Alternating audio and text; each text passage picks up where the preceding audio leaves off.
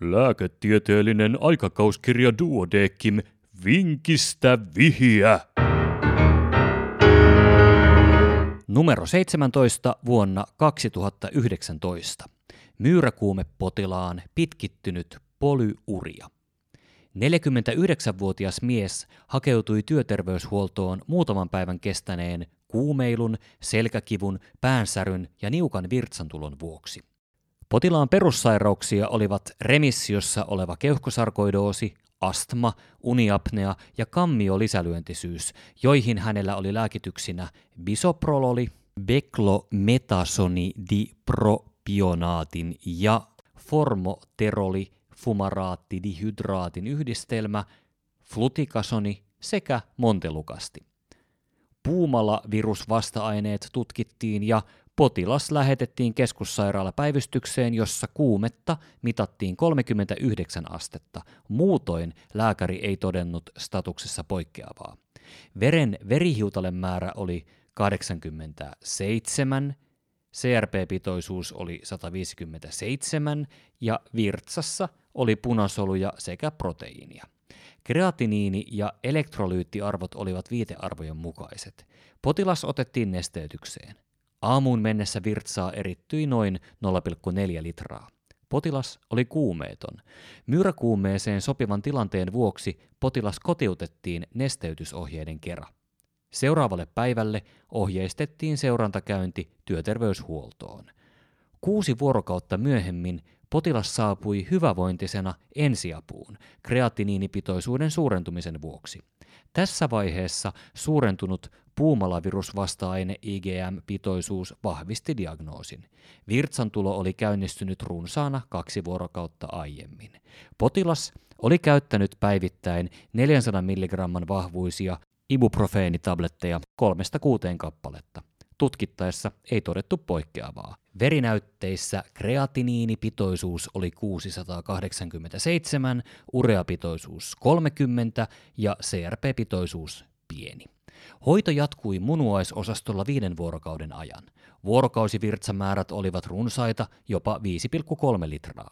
Kotiutumisvaiheessa kreatiniinipitoisuus oli 443 ja ureapitoisuus 28.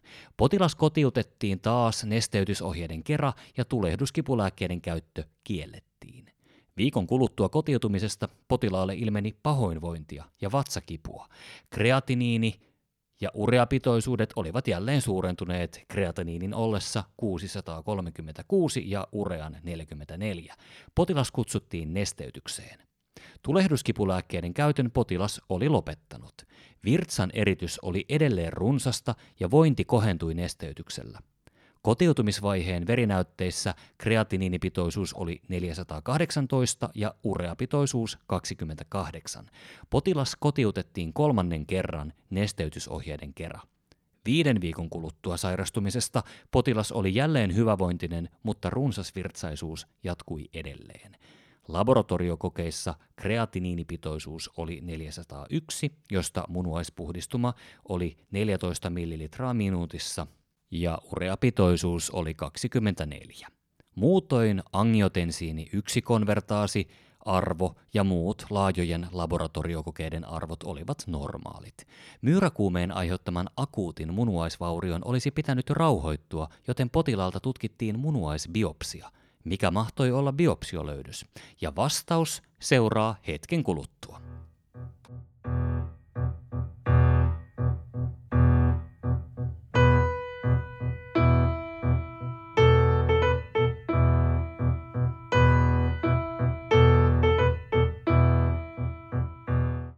Vinkistä vihja, ratkaisu.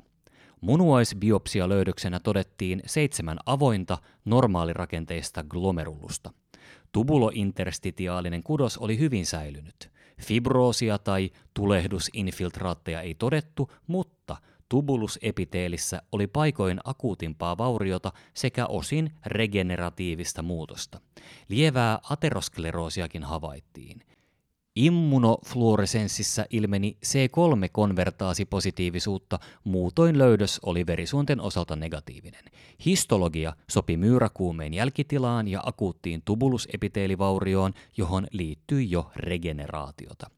Kotioloissa potilas ei siis ollut onnistunut nesteyttämään itseään riittävästi, ja akuutin tubulusnekroosin aiheuttajaksi sopivatkin pitkään jatkuneet dehydraatio ja hypovolemia. Myyräkuumeen hoidossa olennaista on huolehtia potilaan nestetasapainosta. Polyuria-vaiheessa hyvä nestetasapainon mittari on Virtsan vuorokausieritys, jonka mukaan potilasta tulisi nesteyttää. Potilaamme ei mahdollisesti sisäistänyt tai saanut alkuvaiheessa riittävästi tietoa myyräkuumeen taudinkulusta ja hoidosta, minkä vuoksi hän ei alkuun osannut huolehtia nestetasapainostaan ja välttää tulehduskipulääkkeiden käyttöä. Toiselta sairaalahoitojaksolta hän halusi kotiutua suunniteltua aiemmin ja mahdollisesti siksi nesteytys ei kotioloissa toteutunut toivotusti. Myyräkuumepotilaan polyuria-vaiheeseen liittyy kuivumisriski, joten potilaita tulee hoitaa ja seurata riittävä aika osastoolosuhteissa, kun taudinkuva on vaikea. Kotiuttamisvaiheessa tulee varmistaa, että potilas ymmärtää oikeaoppisen kotihoidon. Kotiutumisen jälkeen myyräkuumepotilasta suositellaan seuraamaan siihen asti, että munuaisten toiminta on palautunut normaaliksi. Ja tämänkertaisen vinkin olivat kirjoittaneet Marlene Tarvainen ja Petri Koskinen Kanta-Hämeen keskussairaalasta.